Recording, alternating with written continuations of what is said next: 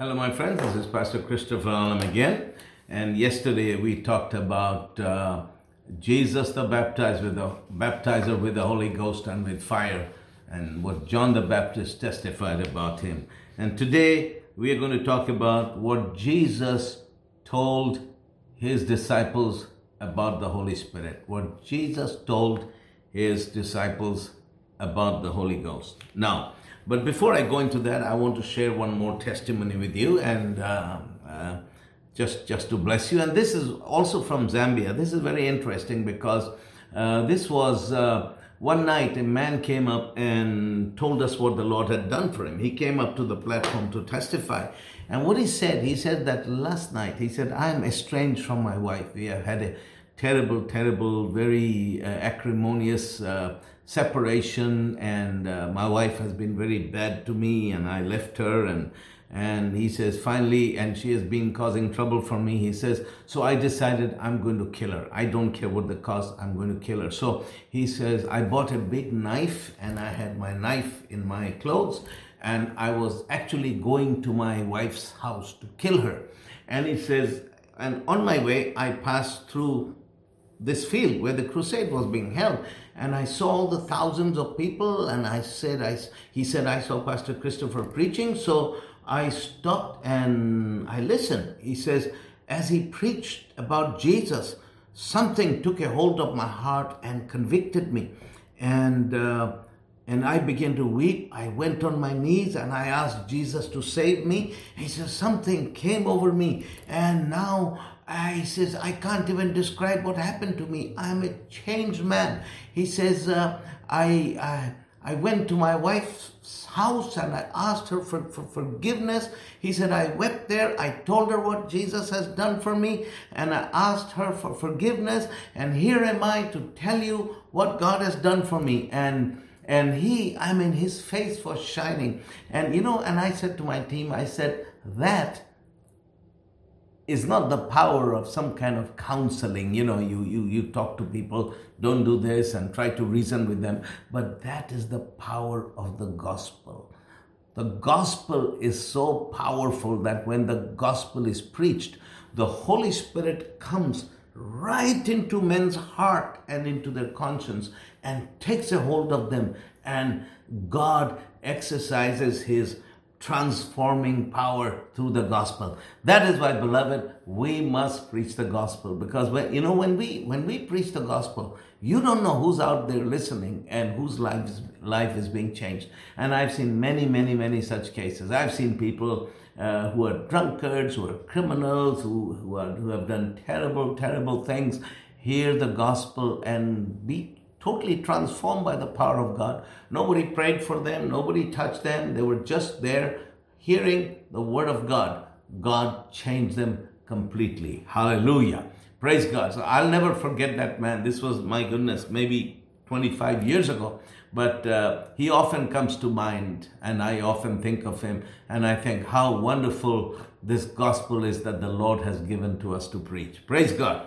So now we're going to talk about Jesus talks about the Holy Ghost. And uh, he begins, he gathers his disciples and he, you know, he has been ministering, preaching, and all that. And now he's coming close to uh, the point when he's going to die for us upon the cross. And before he dies on the cross, he begins to talk to them about the Holy Ghost. And uh, so he's preparing them for the Holy Ghost, and he's like a relay racer. He's going to hand over the baton to the Holy Ghost, and the Holy Ghost will take over uh, his place, and you know, and so he is uh, he is that changeover. He's preparing them for that changeover.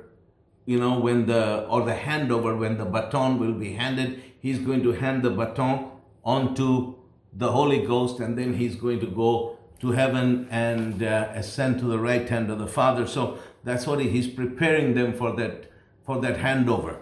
So in John 14, verses 16 to 18, eh, Jesus says to his disciples, I and I will pray the Father, and he shall give you another comforter, that he may abide with you forever.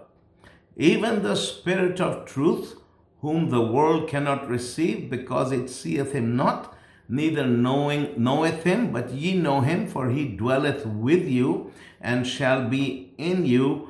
I will not leave you comfortless, I will come to you. Okay. So what Jesus is saying to them, he says, I'm going to pray to the Father, and he shall give you another comforter. Now the word another here is a key word because this another denotes another who is identical to me. That's what it means. Say, say for example, let, let me use a worldly example. Say I'm drinking a Coca-Cola and I finish my Coca-Cola and I say to my, I say to you, you know, I'm going to get another one. So then I come back with a seven up. So what I meant was that is that I finish my drink, I'm going to get another drink. So I finish my Coca-Cola and I get a seven up. That's that's a different another, which means I'm going to get another drink. But this another means this. I finish my Coca-Cola and I say, I'm going to get another one. And that means I go and get another Coca-Cola. That means another, but of the same. Another, another one of the same, if you understand what I mean. That's what Jesus meant. He says, I'm going to pray the Father and he will give you, he shall give you another comforter. That means another comforter who is just like me, who is identical to me, who is, in fact, you won't be able to tell the difference between him and me because we are one. That, that's what it actually means. So I'm going to give, I'm going to ask the Father, and he shall give you another comforter, another comforter. And the word comforter here is parakletos, that means one who stands alongside. That's what it means. Comforter means one who stands alongside. So, what he meant is that Jesus is saying, I have been alongside you these past years, and I am now going, and I'm going to ask the Father, and He shall give you another one just like me, identical to me, indistinguishable from me. Just he's he and I are identical, like two bottles of Coca-Cola. You can't tell them apart. You taste one, you taste the other. They taste both the same because they come from the same source, the same bottling par, uh, uh, bottling company plant, but they are the same in two different bottles. If you get what I understand, what I'm trying to say. So he says that he, I, I'll ask the Father, and he shall give you another person, another one to stand alongside you, just like I have stood alongside you and he'll be identical to me. You won't be able to tell the difference. And he shall abide with you forever. In other words, I have been with you for these three, three and a half years, but he shall be with you forever. That's the only difference between him and me. We are the same. The only difference being is that I've been with you for three and a half years, but he will be with you forever. That's the only difference, right? We are the same, but he's going to be with you forever. Then it says, even the Spirit of truth, whom the world cannot receive, because it sees him not, neither knows him. Now, this is interesting because they could, everyone could see Jesus, but this new Paracletos, this new comforter, this new one who's going to stand um, alongside you, he says, the world cannot receive him because the world will not see him. That's the other difference between him and me is that I am here in the flesh. You can touch me. I'm visible, but he will be unseen. He's invisible. He's like He's like the invisible man. He is just like me. You can imagine me just like me, but the difference is that uh, there's two differences. He's going to be with you forever. I've just been with you for a time. I'm visible, but he's going to be invisible because the world does not uh, does not know him. But he said, "But you know him, for he dwells with you and shall be in with you." What does mean? He knows him. He says, "You know me, and I dwell with you." So, in other words, because Jesus and the Holy Spirit are one, he says, I'm going to come back and I'm going to live in you. Well, not really I, the Holy Ghost, but the Holy Ghost and I are one, so I'm coming back. Or in other words, the Holy Ghost is coming back, but you already know him because if you know me, you know him. So you will not miss me because he will come and he's going to live in you. Then he says, I will not leave you comfortless. I'm not going to leave you uh, comfortless, means we leave you alone with no one by your side, I will come to you. It's interesting how he refers to the Holy Ghost and he says, I will come to you. In other words, as I as I had said to you earlier a few lessons ago, God is a Trinity, but the Father, Son, and the Holy Ghost are one. So when Jesus says, I will give you another comforter, but then he says, I will come back to you. So really, uh, having the Holy Ghost with you is like having Jesus with you because Jesus and the Holy Ghost are one. It's very interesting. So, uh, how Jesus presents this. So he says, uh, I will pray the Father, and he will give you another uh, Parakletos, another one to stand alongside you, and um, and and and that another one is just like me. He's identical to me. He's actually me and me is him because we two were identical. We come from the same bottling plant. We just two different bottles but we are the same drink right? So using worldly terms. So he says but he's going to abide with you forever although i've been with you temporarily he will be with you forever he says and he's the spirit of truth now this is interesting because the holy ghost is the spirit of truth the Holy Ghost is the Spirit of truth, whom the world cannot receive because it sees him not. The world cannot receive him uh, because they they can't see him. He's invisible to them, and they don't know him. The world doesn't know him, but you know him. He said, the world doesn't know the Holy Spirit, but you you know him.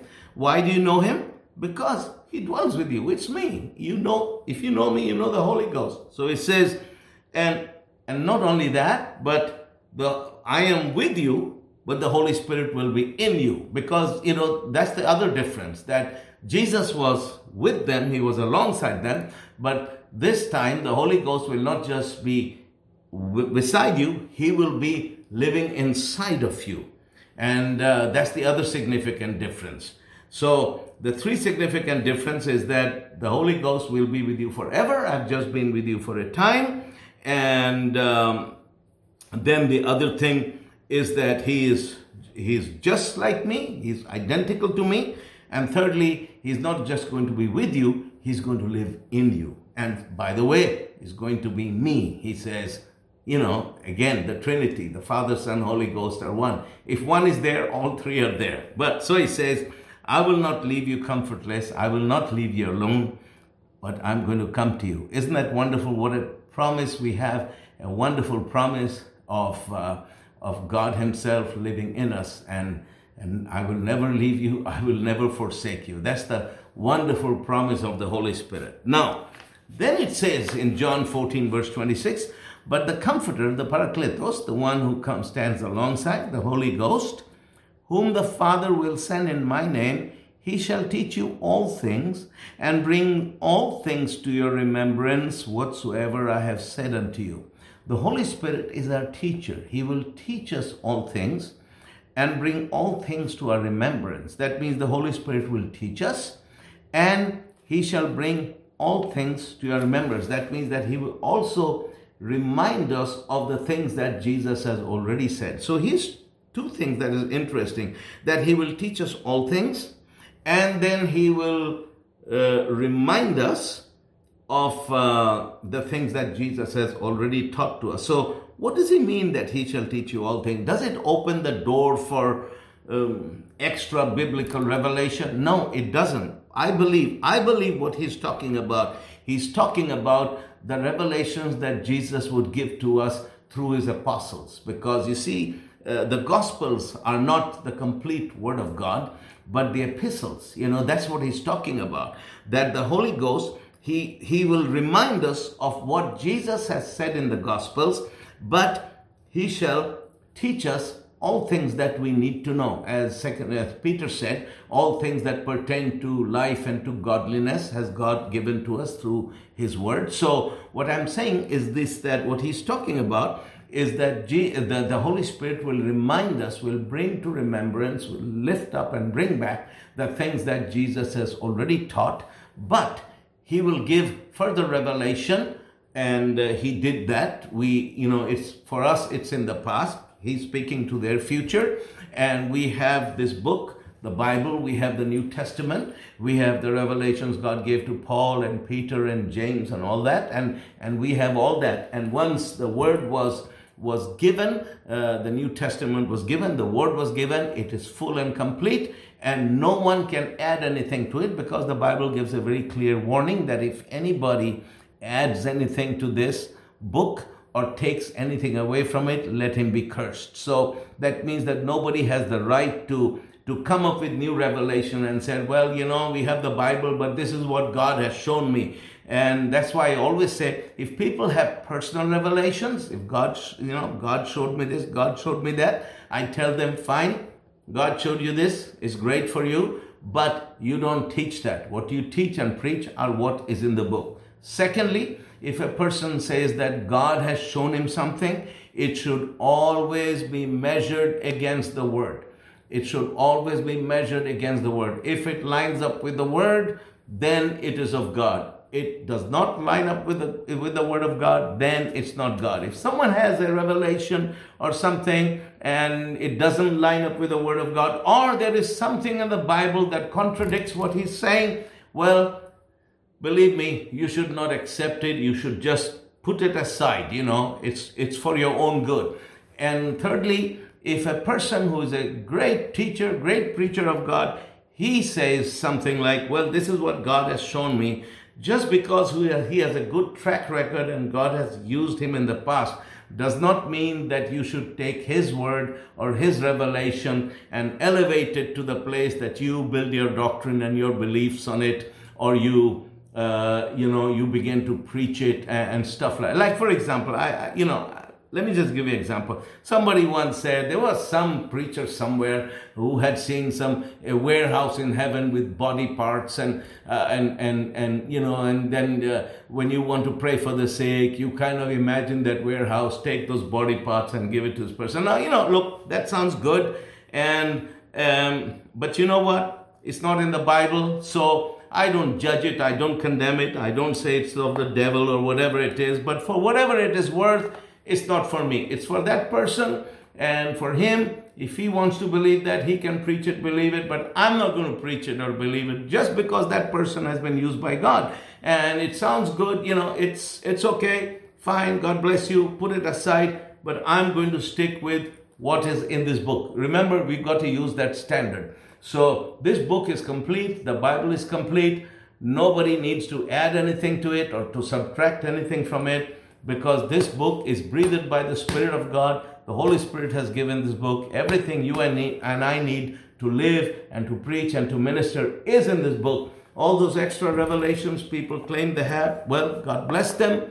If they're good, they're good. If they're no good, they're no good, but they're nothing for me. I'm not going to build my life or my doctrine or my beliefs on those. So it's very important because uh, we must have that this kind of yardstick in our life if you're going to stay clear. All right?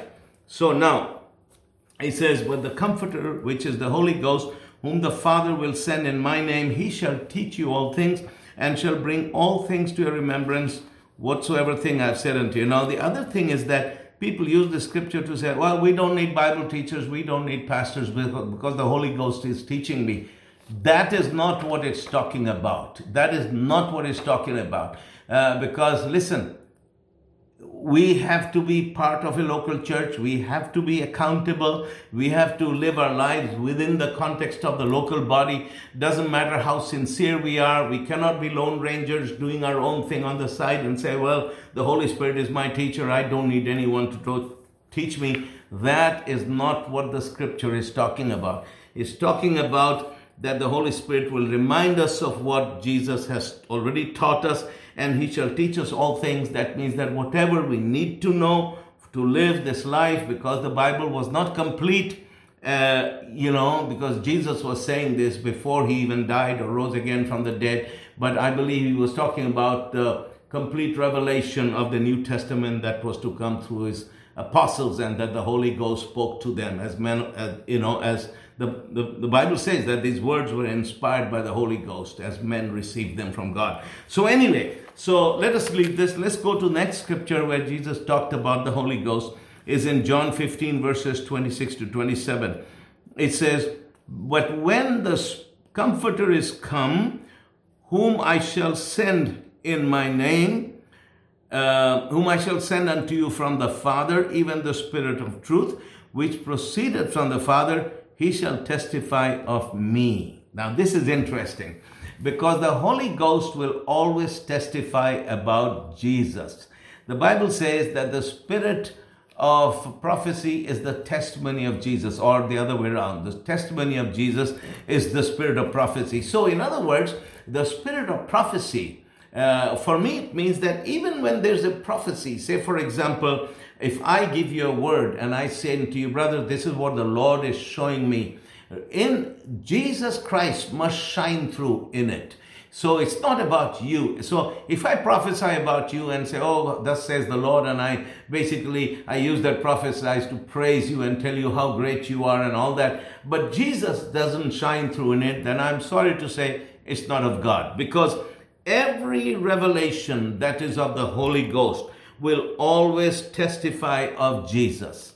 Because the Holy Ghost came to glorify Jesus and to glorify Jesus alone. The Holy Spirit did not come to lift up a man or to glorify a man or to glorify a church or to glorify a movement or to glorify anything. He just came to testify of Jesus. The Holy Spirit always points to Jesus and it points to his, his he points to his cross. He points to his blood. That is what the Holy Spirit points to. He came to this earth to lift up Jesus, to testify Jesus, to glorify Jesus, to bring up his cross and his blood in the sight of people.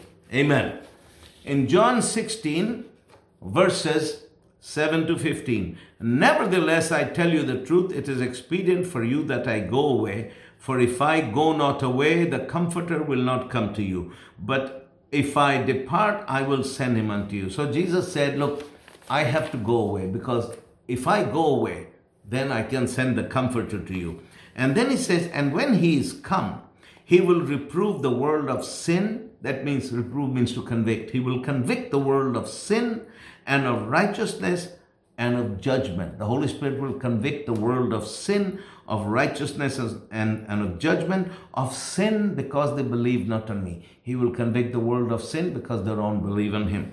Of uh, righteousness because I go to my Father and you see me no more of judgment because the prince of this world is judged. So now this is interesting because when it says the Holy Ghost convicts the world of sin, um, you see, there, there, there's a difference between conviction and condemnation because condemnation puts somebody down and it shows them they are so they are so wrong they have no hope but conviction always points to Jesus and to his blood.